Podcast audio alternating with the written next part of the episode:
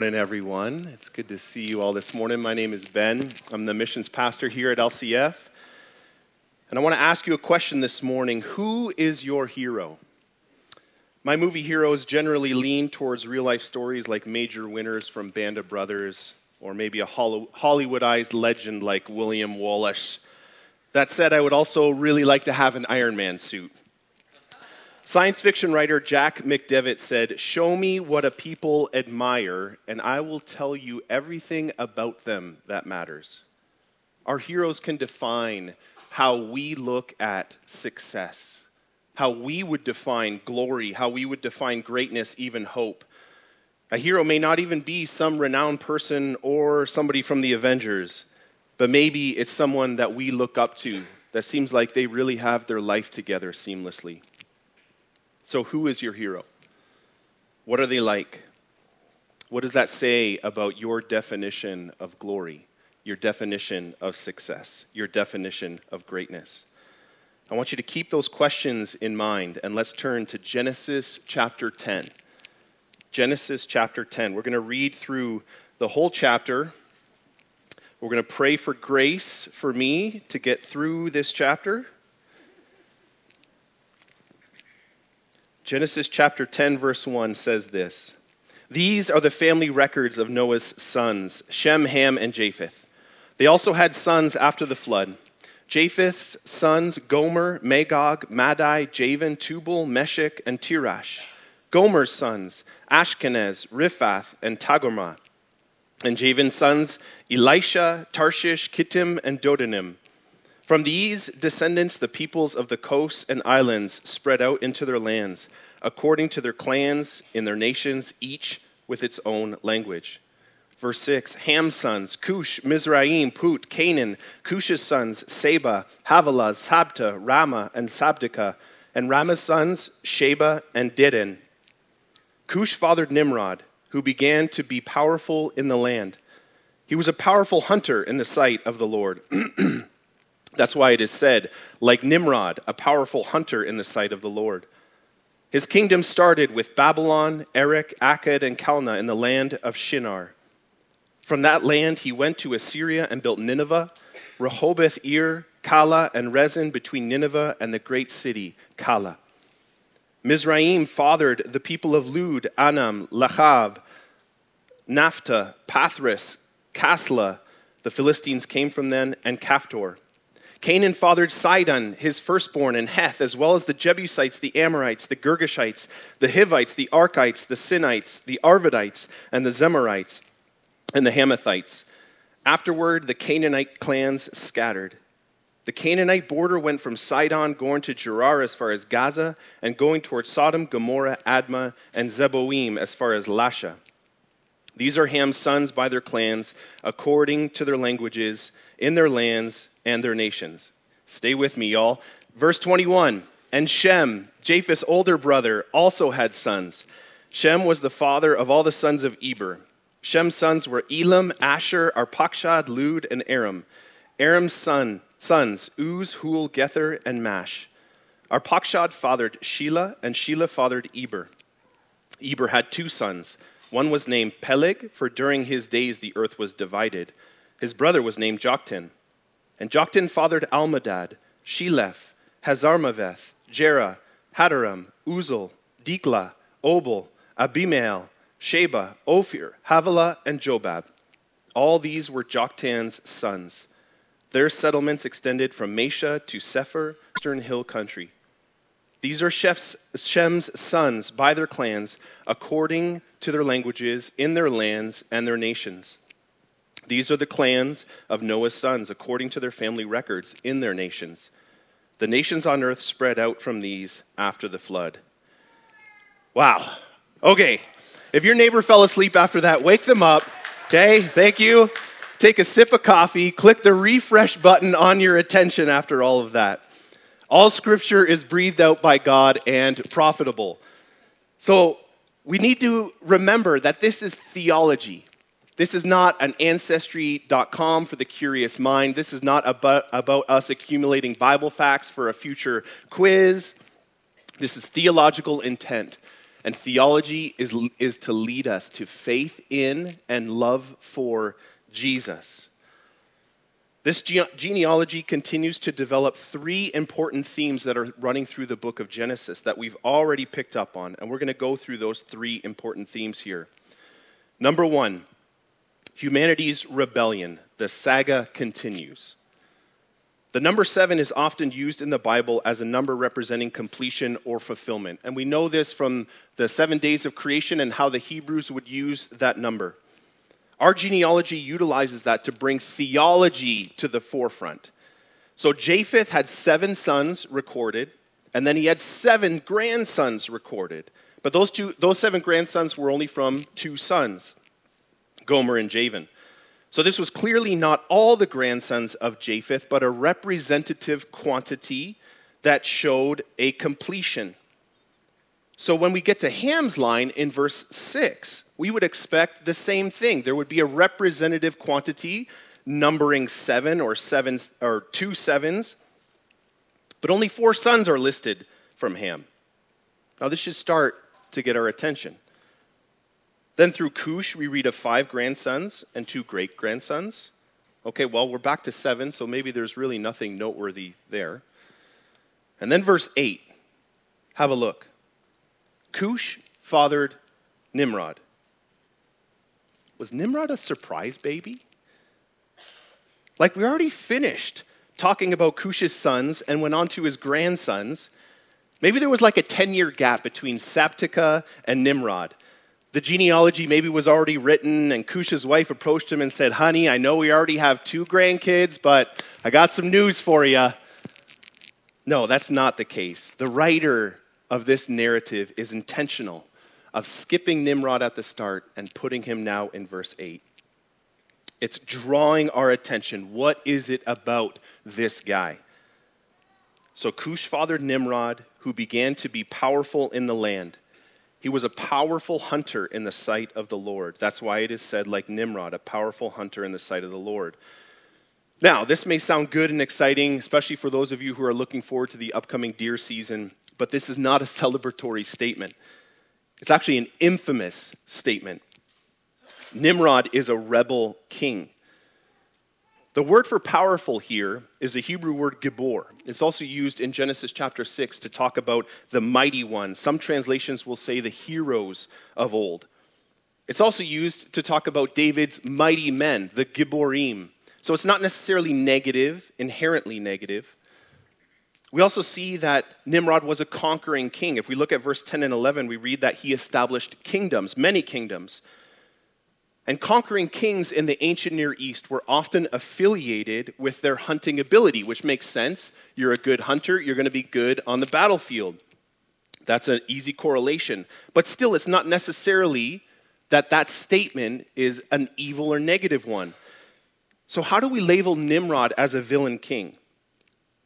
The name Nimrod in Hebrew means we rebel or let us revolt. To reinforce this designation next week, when we talk about the Tower of Babel, we're going to see that in the land of Shinar, which is the land that Nimrod settled, there's going to be judgment from the Lord upon the people there. This picture now that we get of Nimrod as this, this villain king, this rebel king, we see that he was a mighty man who used his power to conquer other image bearers. He was setting himself up as ruler, not setting up God as ruler. And he did so in the sight of the Lord, which we see that phrase in Hebrew before the face of the Lord. It's, it's when that child knows the boundary and they, they were told, like, don't touch that. And they're like. And you know that they're doing it deliberately. This is the picture that we have here in the face of the Lord. He conquers image bearers, he sets up his own rule and his own reign. It's a direct assault on the King of Kings, the one who created Nimrod, who created all humans to flourish under God's kingship, under his glorious presence, to walk with him and receive his love and love him in return. Nimrod is not a new type of character in Genesis. He just shows the continuous nature of the human heart. The heart of humanity, apart from Christ and apart from common grace, is anti God. It's anti rest. This is not exclusive to Nimrod, it is in all of us.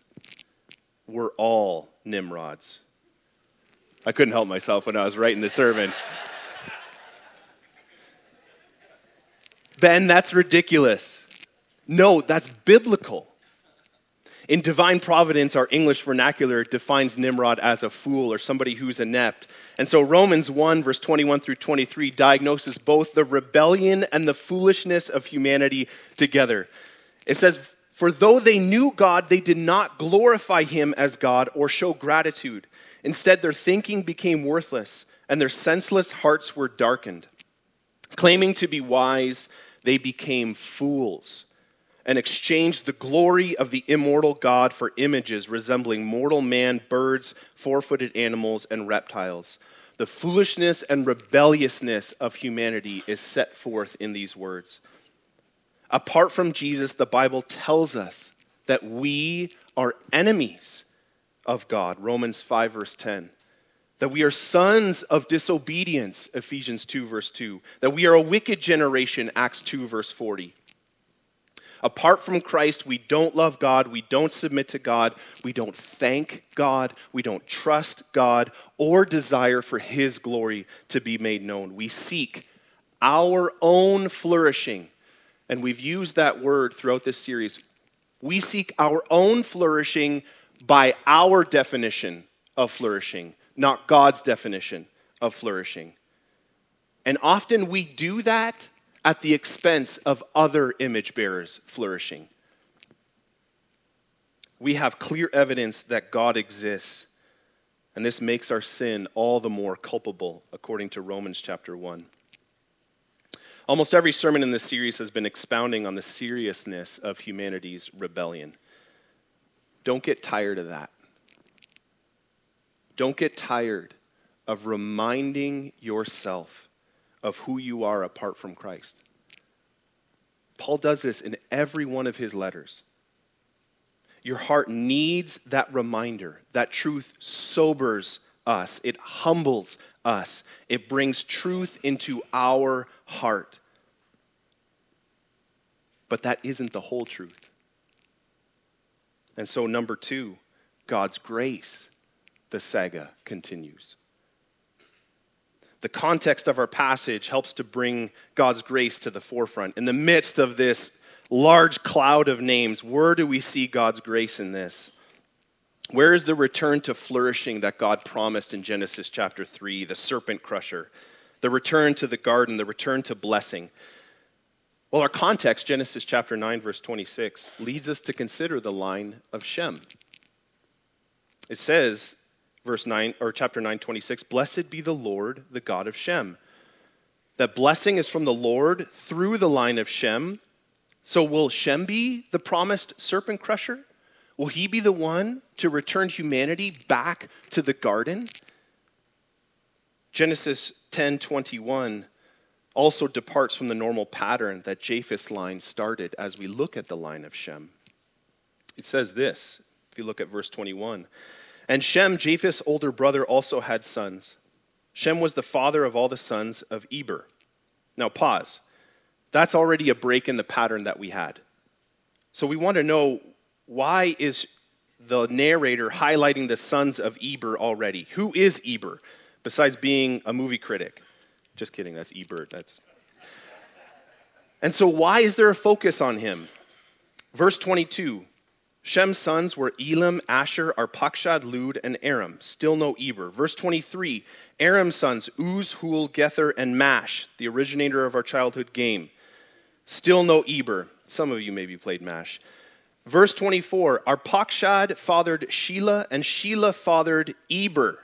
Okay, finally, we're at the place that our, our narrator wants us to look at.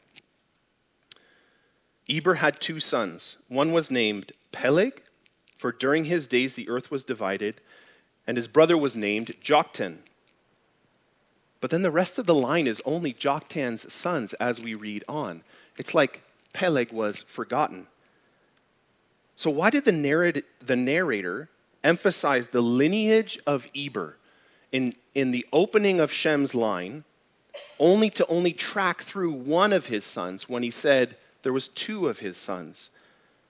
While Moses, who wrote the book of Genesis, wrote in verse 25 that the earth was divided in Peleg's day. And the Hebrew for divided and the name Peleg sound very similar. It's a play on words. This is pointing us to a division in the family tree that will be picked up again in Genesis chapter 11. It is the line of Peleg through which our new hero is going to come. In fact, it's not Shem that is going to be the hero of the story. God will restore humanity to the place of blessing through the line of Noah and now through the line of Peleg. Not to ruin the Genesis series for you, because there's 50 chapters here. But the hero is not going to surface in the book of Genesis. Instead, there's a Gibor to come, a mighty man to come. Turn with me to Psalm chapter 89. And we're going to read verse 19 through 29. Psalm 89, verse 19 through 29. It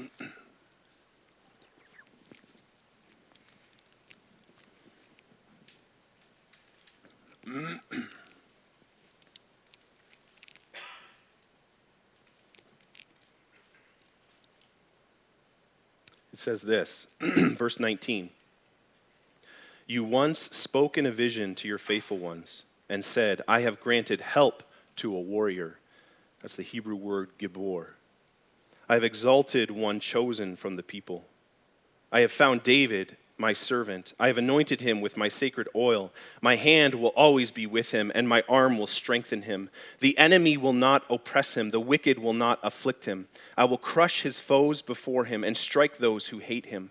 My faithfulness and love will be with him, and through my name his horn will be exalted. I will extend his power to the sea and his right hand to the rivers. He will call to me, You are my Father, my God, the rock of my salvation. I will also make him my firstborn, the greatest of the kings of the earth. I will always preserve my faithful love for him, and my covenant with him will endure. I will establish his line forever, his throne as long as heaven lasts. Psalm 89 tells us of a Davidic king, someone from the line of David who is going to sit on the throne of David. He will be a warrior king, a Gibor, a king to establish God's name and God's kingdom. You don't have to turn here, but Isaiah 9 picks this up as well, and it's a very familiar passage that we read at Christmas. And it says this For a child will be born to us, a son will be given to us, and the government will be on his shoulders. He will be named Wonderful Counselor, Mighty God. That's Gibor El eternal Father, Prince of Peace. The dominion will be vast and its prosperity will never end. He will reign on the throne of David and over his kingdom to establish and sustain it. With justice and righteousness from now on and forever, the zeal of the Lord of armies will accomplish this.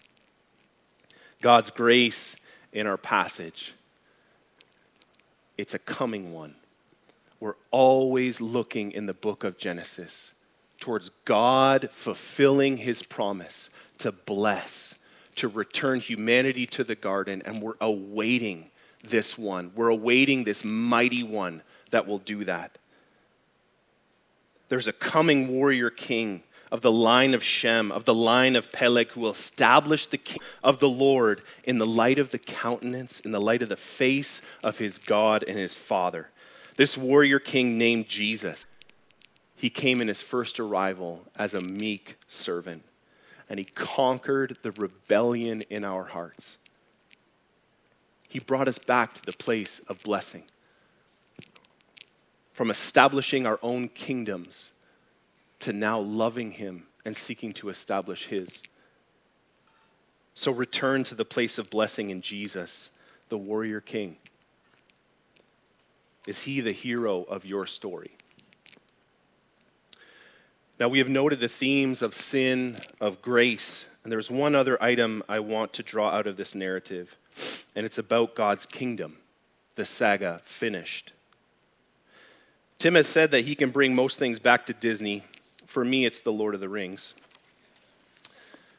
At the beginning of the trilogy of The Lord of the Rings, Bilbo is hosting a, a, birthday party, and he has a special reception for a select number of people that came to the party. It's a party within a party.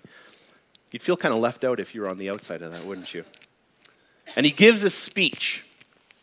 And he says that he brought these people together for three purposes. Welcome to story time.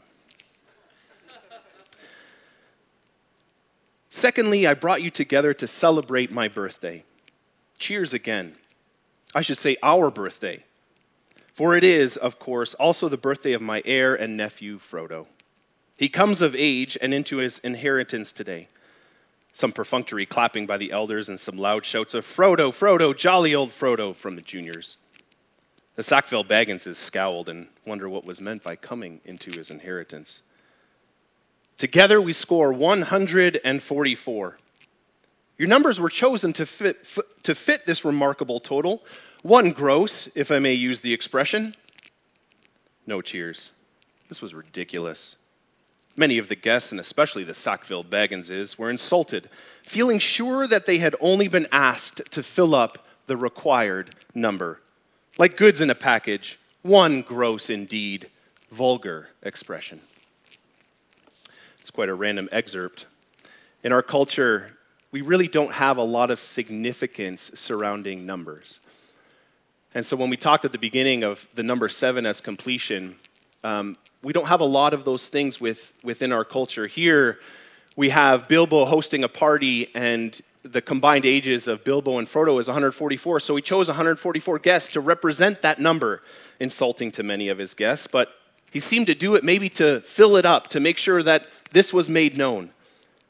And the same is here in our passage.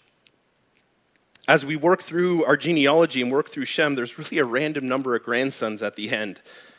And it seems like there's the intention of needing to fill up the entire genealogy, and we land with the number 70. A total of 70. Now, in Hebraic culture, the number 7 and the number 10 are both numbers of completion. So we multiply them together. We're kind of seeing, well, like, why is this number significant in this passage? Turn with me to Genesis 46 27.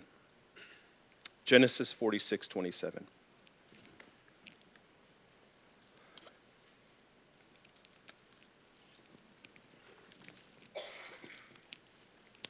says this All those of Jacob's household who came to Egypt, 70 persons. If we fast forward to Exodus 1 5, it says, The total number of Jacob's descendants was 70. Joseph was already in Egypt.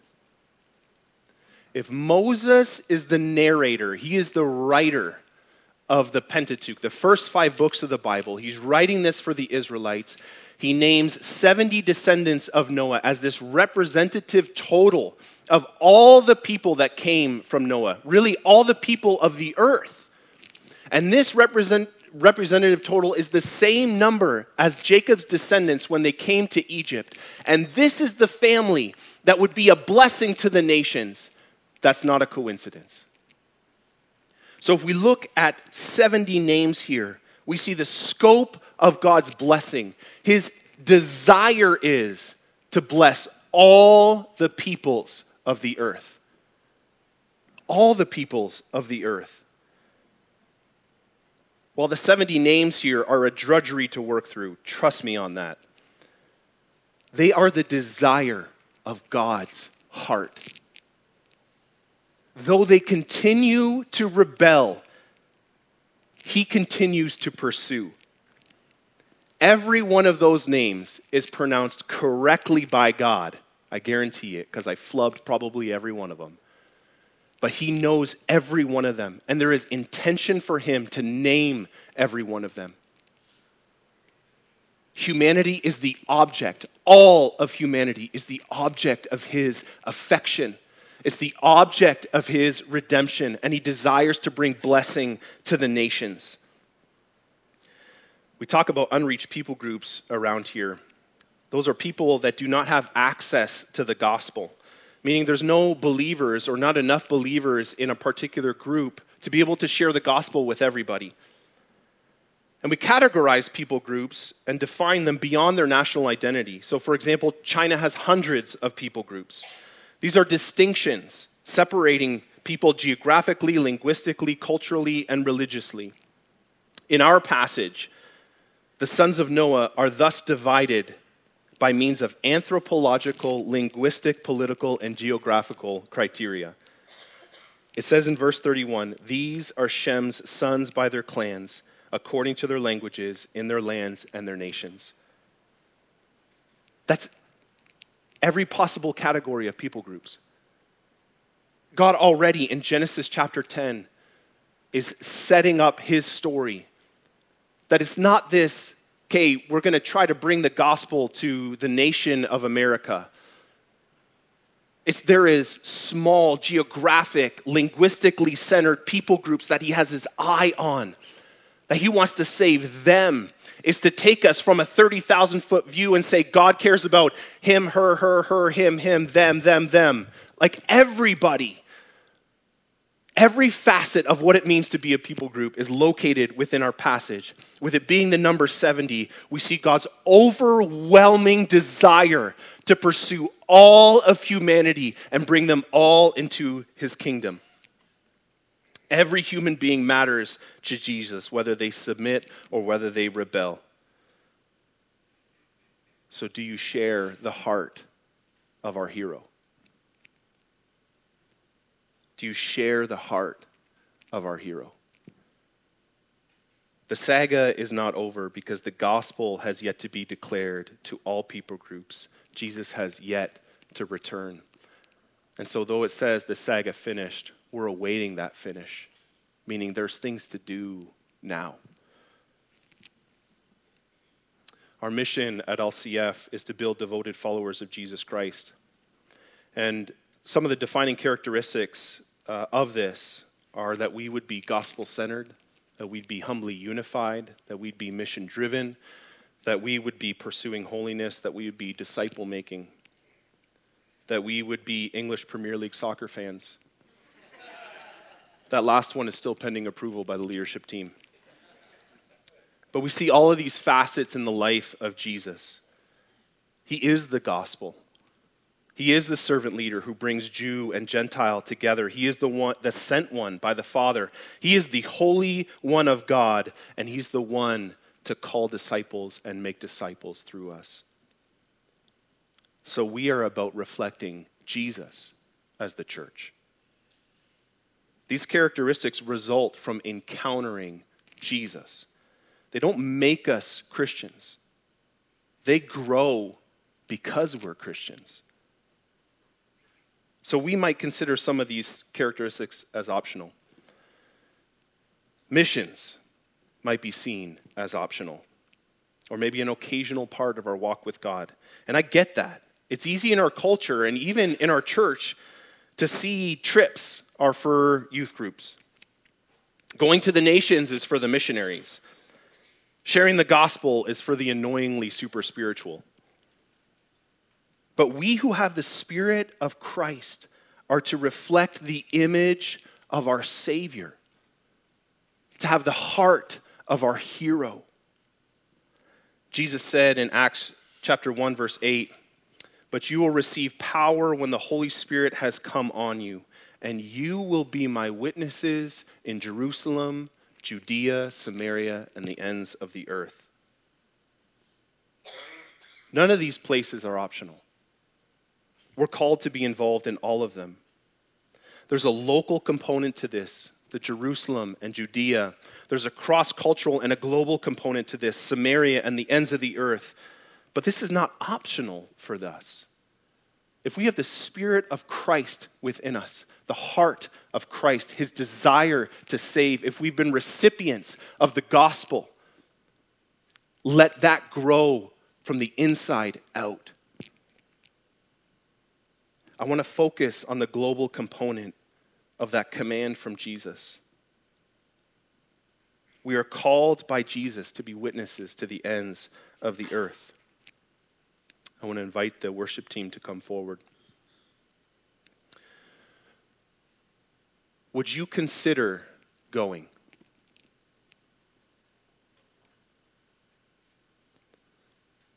And why not? Would you consider sending missionaries? Financially sacrificing and sending missionaries? Why not? Would you consider laboring in the place of prayer, partnering with our great intercessor for the nations to be given to him? Why not? Would you consider welcoming the unreached from the nations to Kansas City? Well, why not? Would you consider awakening others to God's heart for the nations? Why not?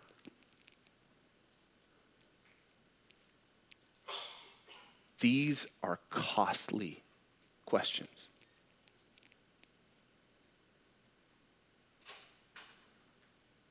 This is truly a life laid down before our warrior king. To say, I want your heart. I want to walk in your glory, not my culture's glory. Listen, my passion is not missions. Hear that again. My passion is not missions. My passion is Jesus. He's the one to do that. We need a Savior to transform our hearts into His. That's what we need. My passion for unreached people groups ebbs and flows. I think about my lawn that probably hasn't been cut in three weeks that comes and goes. But Jesus is faithful to stir our affections for what his affections are on. He's faithful to do that. Are we willing to engage with him on that? To have continual reminders before us, to lead us in the place of mobilization and partnership and sending and going and praying. Will we engage with the heart of our hero? Because he sought you out. You've heard the gospel, he saved you. His affections are on you. So let's stand in worship and gaze upon the glory of our King in worship together.